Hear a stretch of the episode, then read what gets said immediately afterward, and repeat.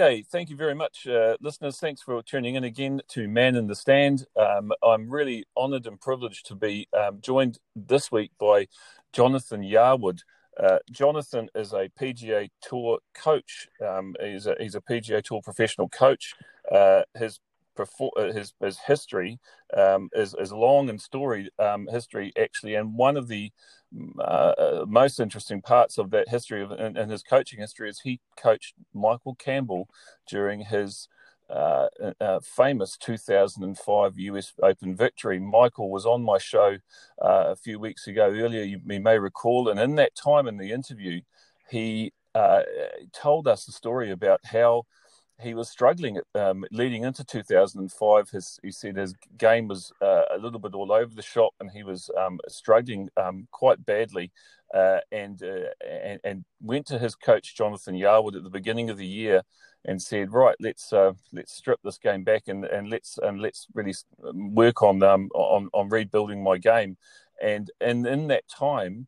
Uh, his his performance began to climb and climb to the fact where he uh, uh, you know, started at the US Open, started out well in 2005, uh, and, and, and went through and held off a, a, charging Tiger Woods on the on the final round to claim a famous victory uh, and, and the only second New Zealander ever to win a major golf, golfing title, the first being Bob Charles in the British Open. So, um, Jonathan Yarwood, thank you very much for joining me. I really appreciate you coming on to Man in the Stand. Uh, this is a this is a show um, uh, by sports fans for sports fans, and and a look actually into into performance sport and into what sort of goes in behind um, all sorts of different sports. I, I wanted to just, um, first of all, uh, Jonathan, just get an understanding of of kind of what brought you into golf. Where uh, you know, if you can just sort of give us a little bit of a background into into your sort of um, introduction into the game and, and what brought you to be um, one of the top, uh, as it says in, in golf in golf, golf Digest, one of the top 100 um, golf coaches in America.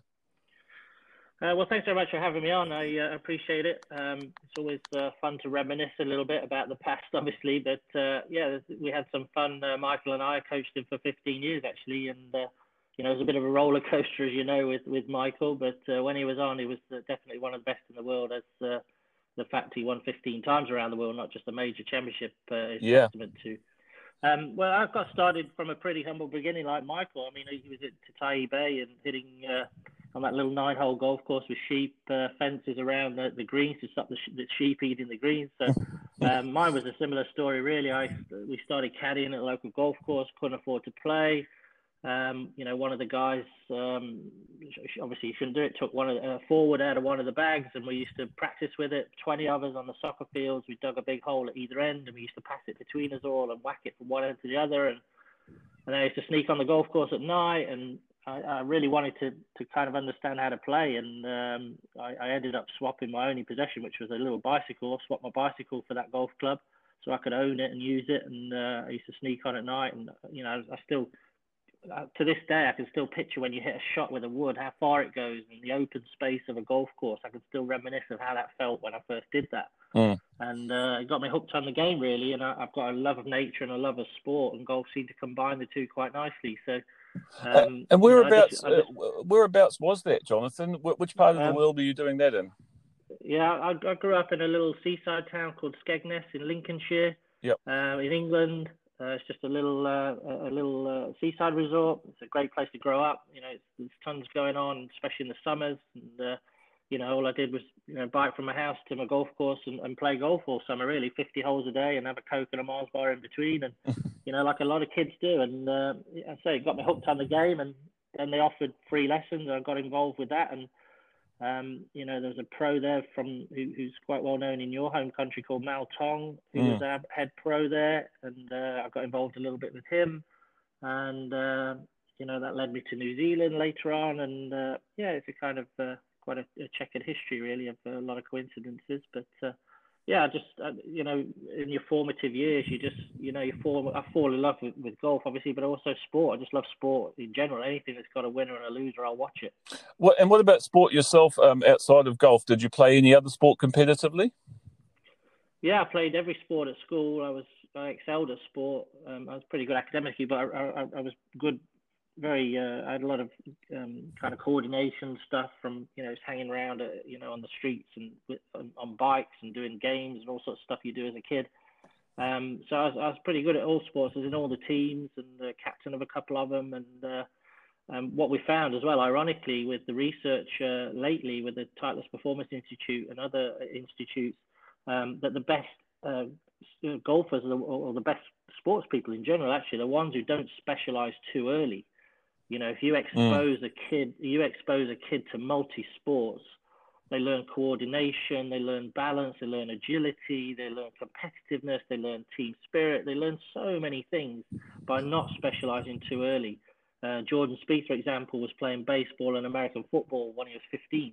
Mm. Um, you know, so I think a lot of kids nowadays are specialised way too early. And when I look back, you know, that exposure to all the games that I played, which was you know football, rugby, hockey, basketball, tennis, you know, golf, running, athletics, cross country, you know, all added up to to coordination, add, allied to the fact that you know we were outdoor, you know, feral kids basically. So mm. we'd be mm. outdoors climbing trees and you know, getting up to no good and, you know, making up games. Like, I remember one game we used to play was we'd get a soccer ball and one would stand on one side of the road, one on the other. and You had to land it on the curb.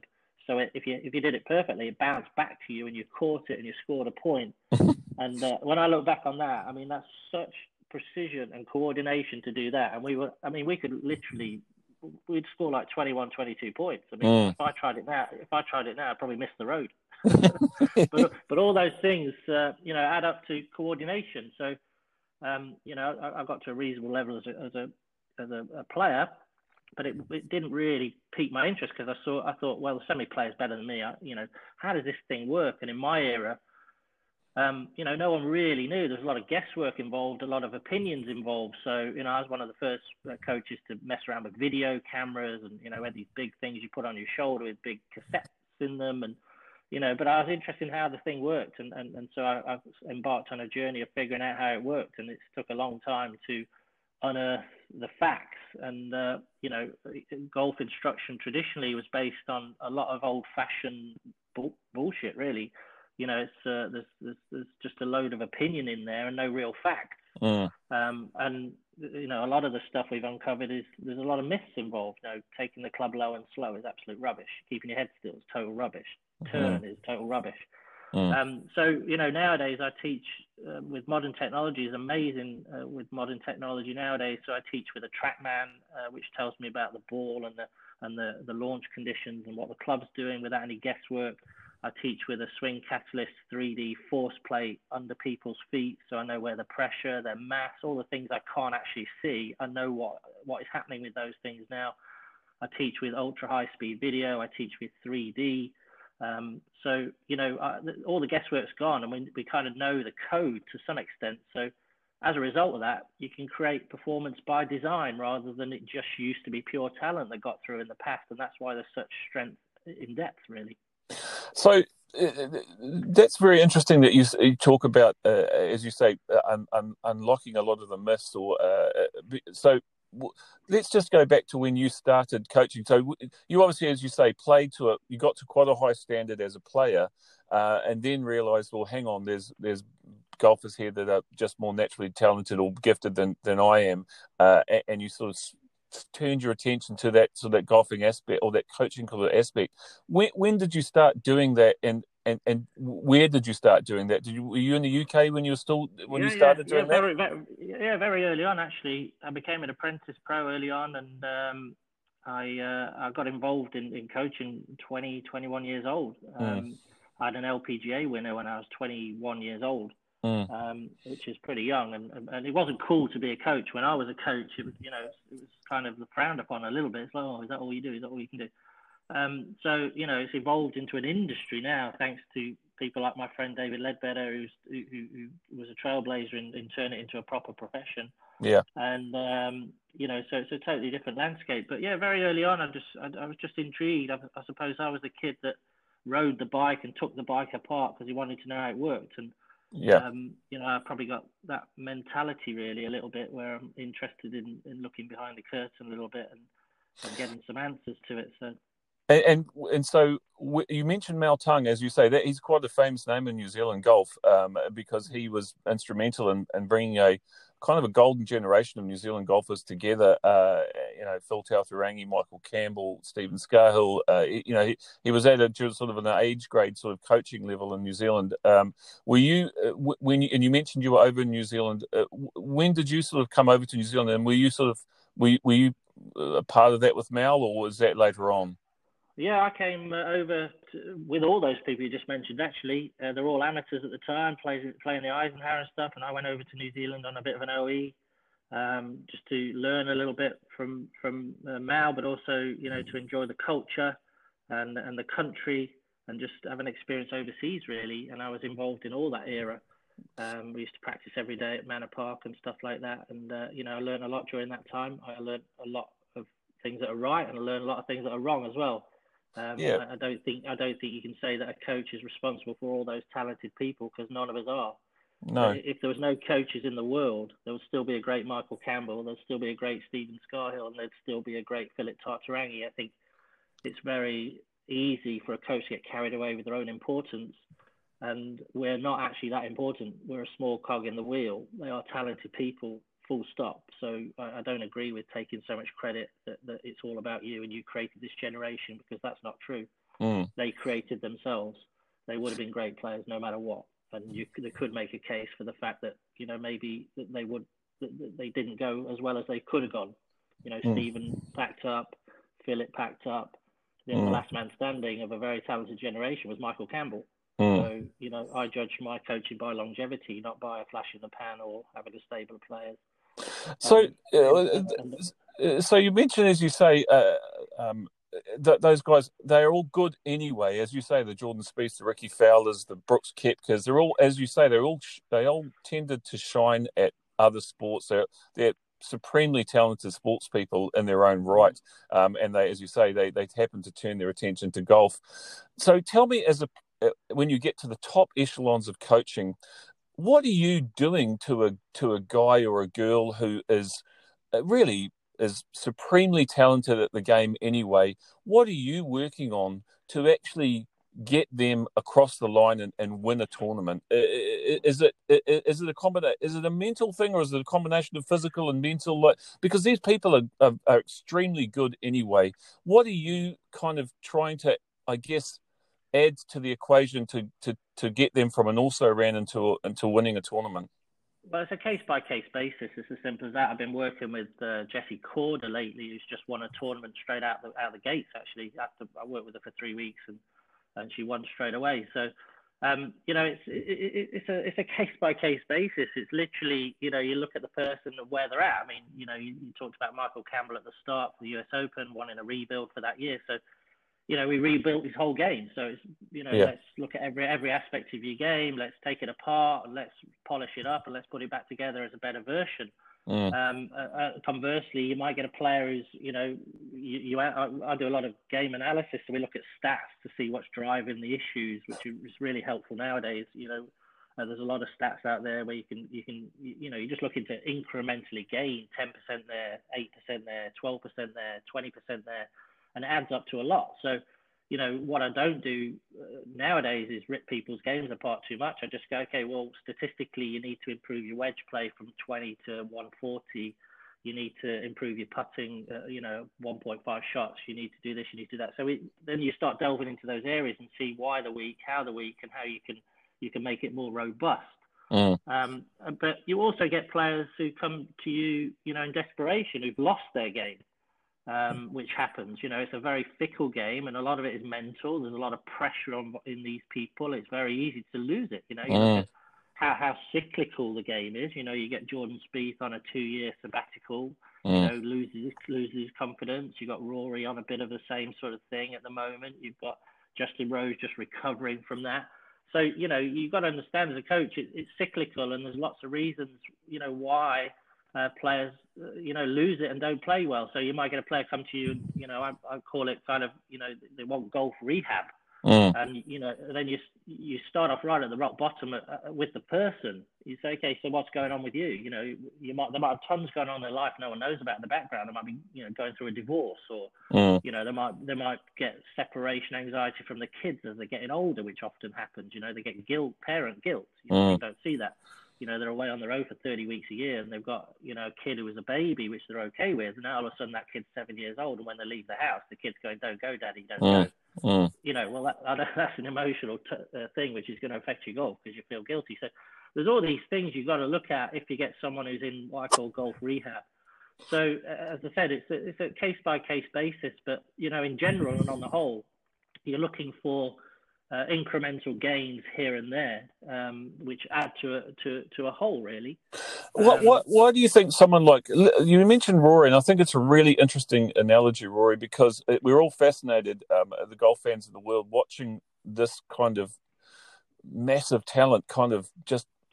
I wouldn't say he's unraveling, but he, but he is um, he, he, is in, in, the doldrums right now in terms of his form. It's, it's pretty awful, and, and and it drives me to a question about why do golfers um, kind of they, they, they start with coaches, they go away from coaches for a while, and then when it all kind of falls apart, they kind of not run back to them, but they've gone back to them. And I'm, I'm, I'm talking about uh, Rory with Pete Cowan now. He's gone back to mm. Pete Cowan because he's he, he needs to, you know, he admits that his game's in, in a bit of a shambles at the moment. Um, what what and, and Justin Rose was the same. He went away from um, some coaching sure. and then came back to it. Why did why do you feel that golfers um, kind of drift away and come back to coaches for? Well, I think you've got to understand it's a fickle game, right? You know, you the level they're playing at. I mean, you've got no idea how hard the courses are. First of all, yeah. If you're driving, if your driving's off thirty percent, I mean, you're toast. You're going to shoot seventy-five all day long. And, yeah. You know, it's nothing like the courses that people who are watching are playing. And on TV, it never comes across how hard the courses are. No. Um, you know, they're extremely difficult, but it, it's so fickle, and they're under massive pressure. I mean, imagine doing your job, or whoever's listening, imagine doing your job every single day. Someone's critiquing you you make a marginal little error in, in an extremely difficult endeavor. Yeah. And you get a million people criticizing you on social media.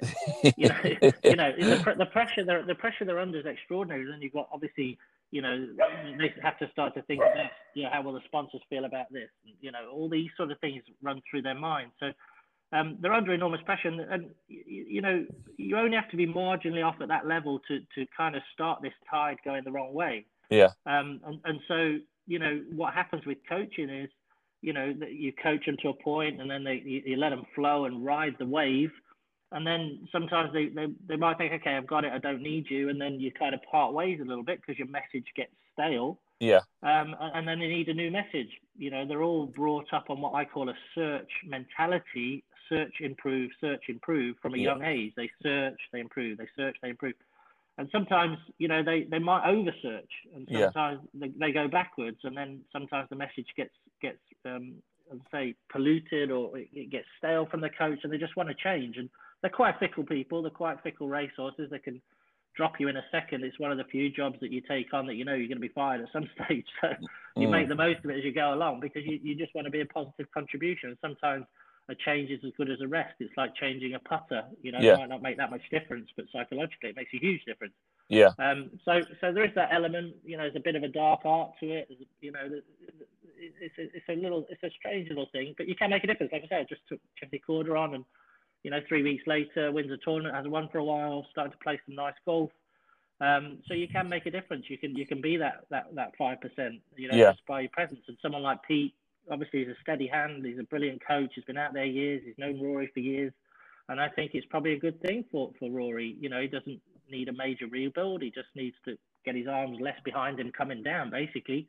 Yeah. Um, technically, and as soon as he does that, he's going to unlock it and, and be off to the races again. And and as I say, you know, if you look at any player, it's cyclical. The whole game. You, you know, you play well for a while, you play average, you play crap, you rebuild. Yeah. You play well, you play average, you play crap, you rebuild. Yeah, it certainly is. I mean, that, I think that's what is I, I, love about golf so much is that uh, it does feel like, as you say, at this level, these guys are at such a high level. It is it's just a matter of degrees and inches, and and uh, and, and and a lot of it is mental, as you, as you alluded to. And I think you know they they they are so, uh, as you say, such finely tuned tuned um, athletes on you know, in, in, like in any sport at, at, the top level, it's it's a it's a matter of degrees. And um, uh, I, I want to take that that back to an amateur level because something that Pat Padraig Harrington said really interested me um, in Golf Monthly magazine. He said last year in an interview words to the effect of um, uh, anyone who plays uh, uh, golf, uh, and I'm talking to an amateur status now, I'm saying all golfers, if you play um, a, a fair amount of golf, you should be able to get down to single figure handicaps. And if you can't get down to single figures, it's a it's something that you are um, doing wrong uh, in the game mentally. It's your approach to the game mentally that is not quite right. That is holding you back from getting down to single figure handicap. That, that now that's words to the effect of what Padraig Harrington said in this quote. I I, I, tell you now, I, I, I love golf. i am a keen golfer, have been since I'm, I'm 48 years old. I've golfed since I was 13 years old. The best I've ever got down to as a golfer was, I think, 17 handicap and that and that was me, uh, young, no kids, um, lot, lot of time on my hands, and uh, you know uh, maybe I could have got down a little bit lower, but I think that was almost to the peak of my ability. I, I kind of took issue with what, uh, not in an angry way, but I was I, I looked at that statement that Padraig Harrington said that all golfers should be able to get down to a single figure handicap because I don't agree with that. What do you think of that statement, Jonathan, as a coach? Well, I think uh, it's a pretty broad statement uh, spoken through the lens of someone with high coordination and quite a quite a fixed mindset. So, um, I, I, I, would I would agree that a certain amount could. There's no question about it, but they have to be you know have time on their hands and be coordinated, etc. Yeah. But I think in ge- in general, ninety percent of them probably wouldn't because you know golf's so difficult. Yeah. I don't care how how strong or how strong your mind is. If you come over the top and your path is seven to the left and your face is four to the right and every shot you hit, you ain't going to get down to single figures. So, um, and if you can't putt, etc. Because you know the one overlooked thing is it requires great coordination golf, and it's you know the difficult thing about the sport is the ball is static. Um, you provide the propulsion, the direction, the elevation, and you've got time to think about it. And then on top of that, you've also got multi games within the game. Mm. So it's not like all, all we're trying to do is is master a serve in tennis. No, we're trying to master a drive. We're trying to master course strategy, how to hit a fairway wood, how to pitch, how to chip, how to hit irons, how to hit long irons. You know, there's a multitude of things you've got to kind of become reasonably good at in order to start creating scores that are single figure scores. Mm. And that shouldn't be the goal, really. I don't think, anyway. I think the goal for people should be just to go and have fun and bloody hit it and run after it and have a beer with the mates. Mm. You know, there's, there's, enough stress in life. You know, I don't, I don't, I don't see why people always want to, you know, aspire to being, you know, unbelievably great players. Just go and enjoy yourself and see where you get to. But, you know, obviously because it's so technically demanding, um, you know, if you do get time, you know, do take some lessons or uh, uh take some online stuff. I mean, I'm I'm doing literally hundreds of online lessons. I've done 823 online lessons in almost five months. Mm. And you know, stuff like that really helps, and that'll help you get you down, your, your handicap down. Uh, if you're interested in doing that, because if you've got a massive flaw in your game, I don't care how hard you work at it, you're just going to make that flaw worse. So, um, you know, if you do want to get down to single figures and you're serious about it, you've got to get some input and some instruction to give you an idea of, of where you are on the map, basically, and how to improve and get to where you want to be. Yeah. Um, but, yeah. But to answer your question, I, I don't agree with that statement in, in full. You, you talked just then about the, as you say, the online technology now that golfers can access. You can get better at your game. You don't have to necessarily go and and actually uh, physically be with a coach, you can get um, you know a lot of online help. I know you're quite active on that online, uh, as you say. You have YouTube videos, you have a lot of online tutelage. Uh, uh um, what's your um, uh, just for the listeners? What's your um, uh, website address, or where can they come to to sort of see anything that you can sort of um, that you sort of share out to to um, to your amateur golfer sort of network there? Well, I'm very active on social media. Uh, um, on all social media, I'm at Jonathan Yarwood. Um, I've also got my website, jonathanyarwood.com. Yeah. I'm working right. I'm working right now on uh, a new uh, thing, which is going to be really good, which is an online golf academy. Basically, you know, I started doing online lessons in the lockdown, um, and I can't believe how well they're received actually, and I also can't believe how good the results have been. Mm. You know, it's even shocked me. It's even shocked me. I mean, you know, what I do with people, they send their swing. You don't need to have an app or anything like that. You literally just film it, cut it, and send it and uh, you know I sent I've just done one before you actually, um, and uh, you know you'll get an analysis, full analysis. You'll get um, some factual information on the bit that you need to work on. You know using uh, um, gear systems or whatever I've got on my computer that helps you. And then from there, you know, you, you I do a player analysis uh, compared to you to show you the little bit you need to do, and it's all very simple stuff. Um, and then at the end, there's some drills to help you, and you know, the the, the, feedback from it is absolutely incredible. So um, I'm I'm growing that now. I'm working on a new site which is called Your Golf Academy, which uh, comes out shortly, um, which kind of moves that a, a, little bit further, where you can go and let's say you want to, you know, you want to become a great chipper, you can't chip.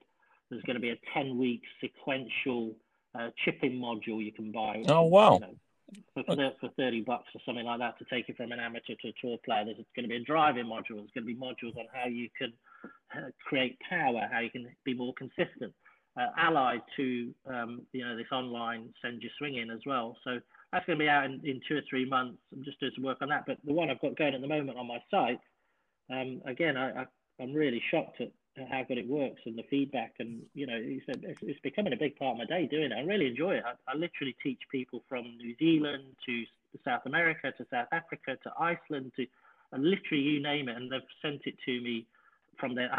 I, I had one guy send me a full blown driver in his lounge with his wife watching TV behind him. Uh, God knows what he hit it into, but it was a full full blown driver with his wife on the couch behind him watching telly, and it, she she didn't flinch.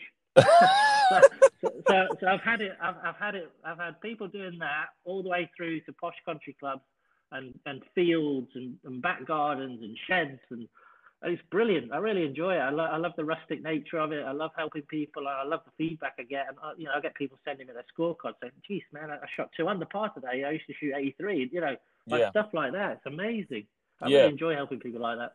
Yeah, well, I mean, it, it is speaking as as I say, as a as a long suffering golfer who you know who would uh, who obsesses about around after you know when I hit the pillow at night. Like it, it's such a wonderful feeling to be able to unlock something in your game that a method that, as you say, if you're a bit dodgy around the, uh, uh, you know, with, with a wedge in your hand or uh, what have you, it's so nice to be able to unlock a, a method that you feel more certain and you get better and you can shave shots of your game in one department. It, it, it, the feeling is is wonderful because, as you say, golf is a hard game. It's a fantastic game, and I, I love the what, uh, uh, what you pointed to at the start about the nature and being out and, and amongst it, and that's what I love about golf. I love the landscapes of the game, like to get yeah, out and play yeah. the different courses and to be out in the world yeah. at different times of day, to play an evening game, you know, on a lovely long summer's evening or or a crisp oh, or you know a crisp, a crisp morning or something like that. Like it's so wonderful um, to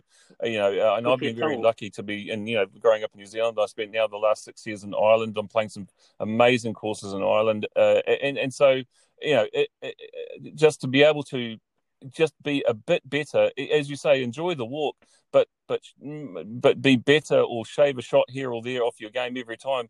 That that makes it feel all the sweeter, doesn't it?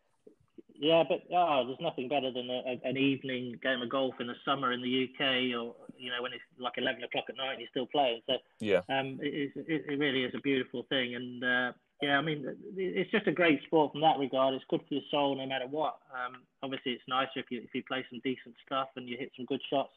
Um, you know, those both those countries you alluded to, New Zealand and Ireland. I've lived in both of those places.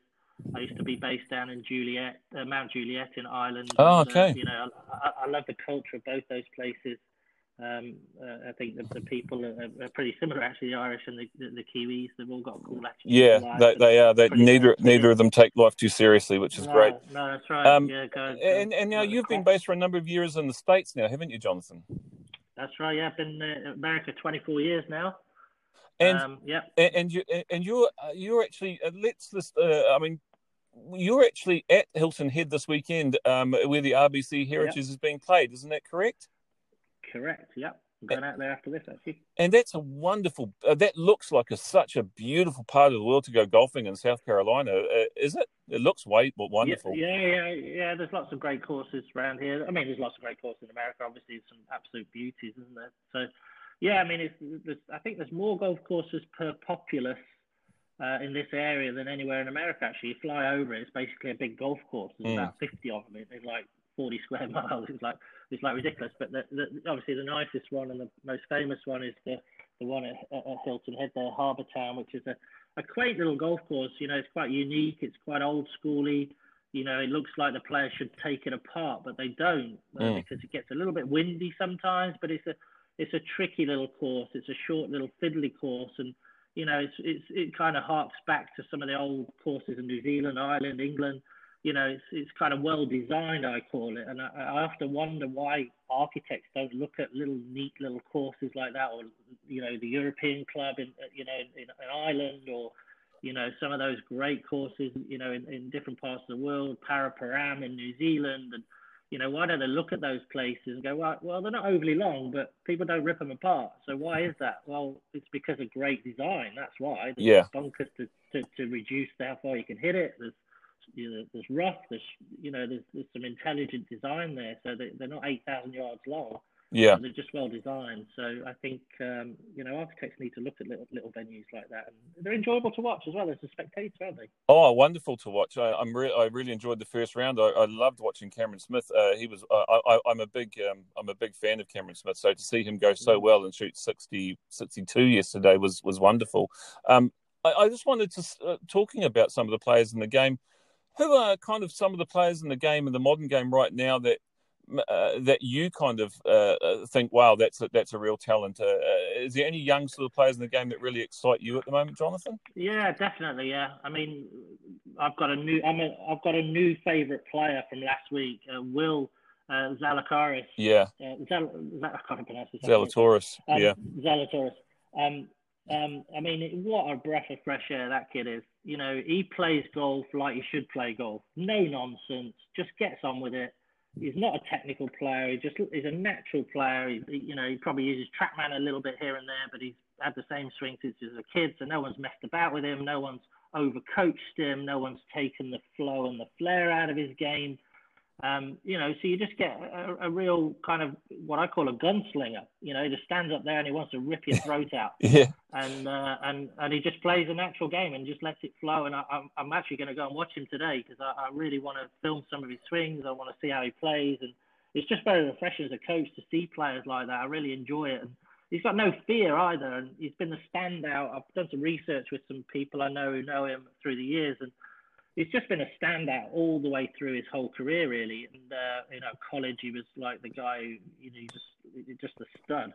Um, and so, you know, that guy there, I think he's really one to watch, and I hope he doesn't get tainted or polluted by it all. And I just love the fact he, if he was playing for no money whatsoever, he'd still want to rip your throat out. and that's what I, I really love about him. He's going to make a lot of money, the kid. He's made three million already, but um, you know, it's not about that at all. You take the money away with that kid. You just the joy of golf, the joy of competing, and and how just how craftsmanlike and artistic he is is so nice. I think. Yeah. And, uh, yeah. So uh, he, he, would be, uh, you know, one to watch really, wouldn't he? And a, a, real standout. And then you know, there's so many great players on the, on all the tours nowadays, not just that tour. You know, the Korn Ferry Tour. If you look at the scores they're doing, the LPGA Tour. Yeah you know, the, the strength in depth is just incredible. And I've got admiration for every player who steps into the arena. I never, ever criticize anyone if they shoot 90. I wouldn't criticize them because if you've got the courage to be in the arena in the most difficult sport in the world, yeah, and, and uh, under the microscope as well, where every single thing you do is, is kind of magnified, you've got my ultimate respect because if you can make any sort of money and living out of the, the, the toughest game on what I think is the toughest game on earth, you deserve massive respect no matter what's going on. Yeah, I think I think as you say, it, it, it, and there's to get to that level, uh, the game is in such rude health at the moment, isn't it? I mean, you have so many great young players, and uh, I had a very good friend of mine who got who was a, an excellent golfer and was uh, as a young guy, it was scratch, and and and and he considered going professional, and he and he was he was good enough, you know, he was excellent, but then he got to the to that level and started playing against the guys who were kind of in that um, going into the professional sphere. Uh, and he realized, wow, it's just another step up again. The talent and the and the game required is just another step up. And he said, I just realized there and then. It sounds a bit like you. You know, he was, he was very, very good, uh, but he realized, wow, to be even to be at the professional, like week in week out, getting paid for it sort of level, and it was just another step up again in terms of sheer talent. You know? Yeah, it's hard. It's hard. It's hard to put across really until you see it, and and also you know how mentally robust you've got to be, and you've got to have some money behind you as well. As, you know, you, you know, every, people don't realize. You know, every week on tours, like on a on a luxury vacation, so you know, yeah, spending four, four or five thousand dollars a week every uh, week. So, yeah, I, I was um, fascinated about that. That the that, that like that. Well, I don't. What you don't see a lot of, which I would be, which I'm fascinated to know about, is that kind of that life on the road, that grind of hotel rooms and trying to make the cut. If you're a journeyman pro, uh, you know, and you're trying to make that cut every week because it's you know dollars and cents, where because it's costing you money to be out there, you're going to pay your caddy, you're going to pay you, you know your fees, your travel, your hotel.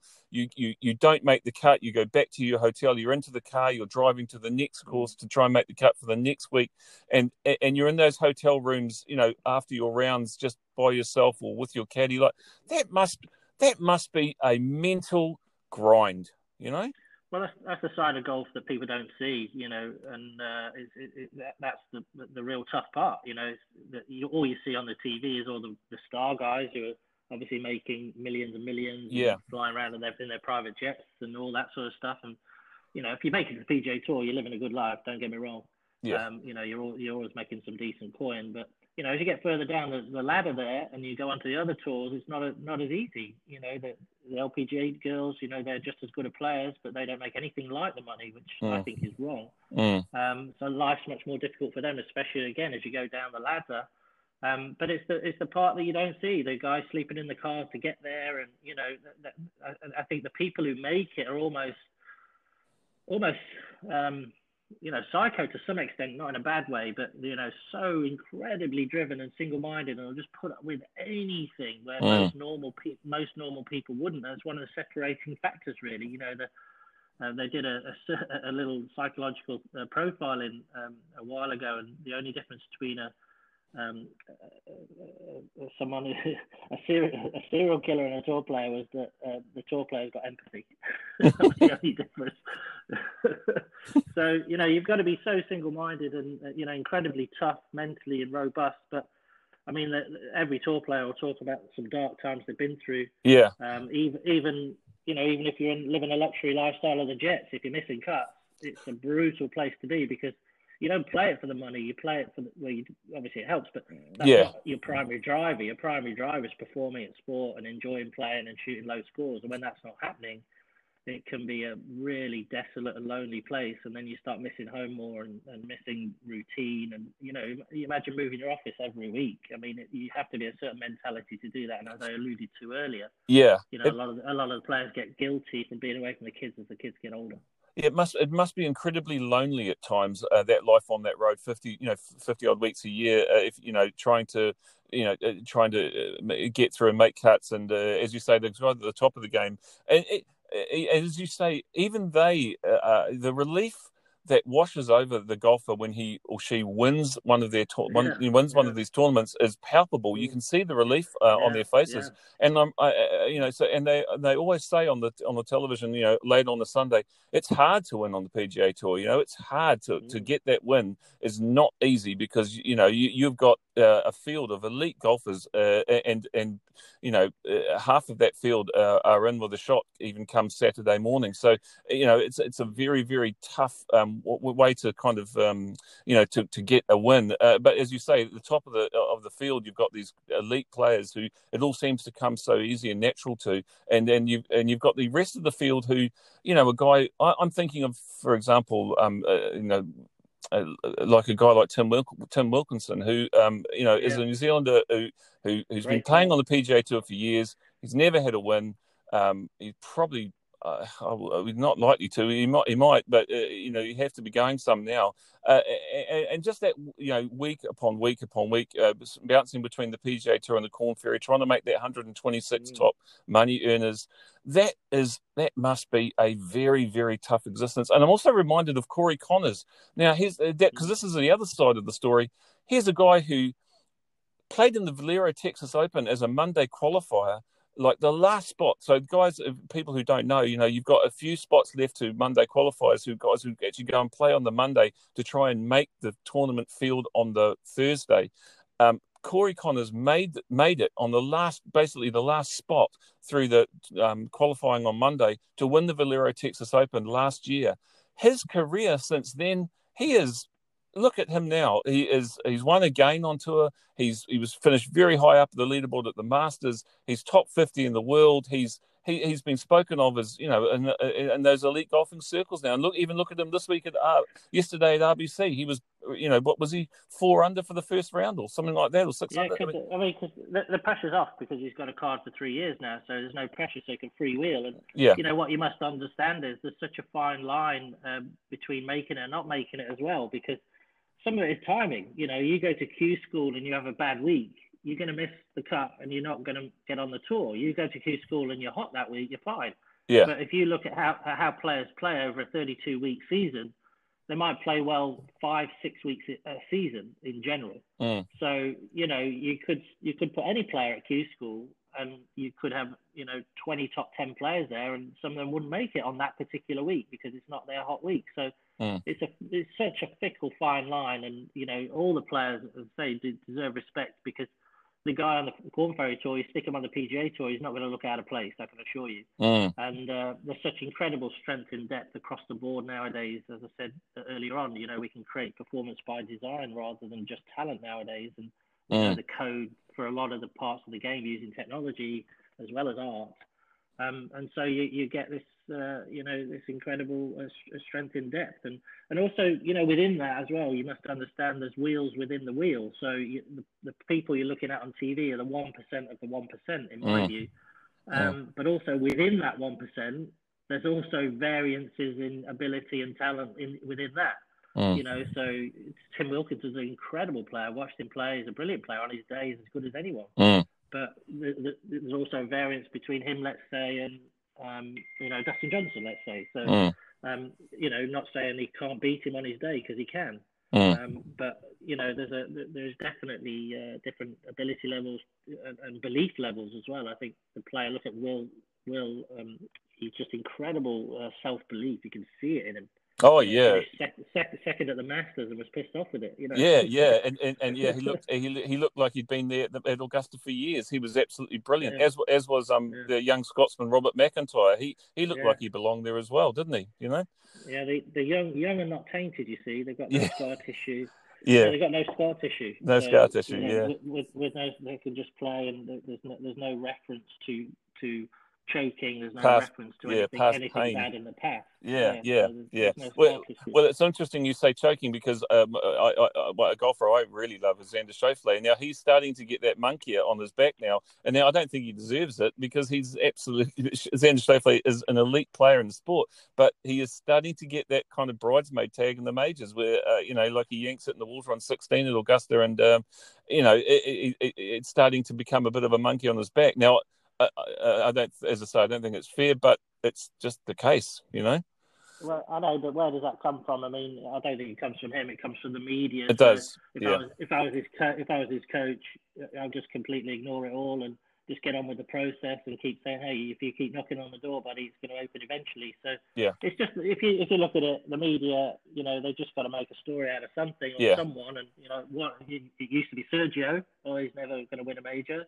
Now, then it was Lee Westwood, and they've kind of forgotten him for a while, and Montgomerie prior, and now it's Schauffele. There's always someone they got to label that load of rubbish with. So as yeah. a coach, you know, that's when the mental coaching comes in, um, you know, and, and, perspective comes in, which is one of my, uh, I thought my skills in, in man management of people is just keeping it all in perspective. I remember when Cambo won the US Open, um, like on a Saturday night, I've still got the notes to it uh, with the, with uh, in in a framed flag actually Um, we just talked about, you know, really understanding the process and, you know, understanding there's 18 flags, 18 T's.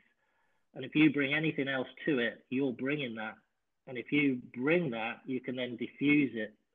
So get to your process of 18 flags, 18 T's and get on with it. You know, if you're thinking of other things, you're bringing that so you can diffuse it. So you know, stuff like that really helps the players to keep perspective of their process, which is what it's all about. Really. Uh, and I think that's a great place to end it. Uh, uh thank you very much, Jonathan. Re- Jonathan Yarwood, um, PGA um, Tour coach, professional. I think it's such a wonderful um, conversation we've had. I really appreciate your time, and I hope you go out and enjoy watching Will Zalatoris at uh, Harbour Town today. I will do, buddy. I'll be thinking of you. Thank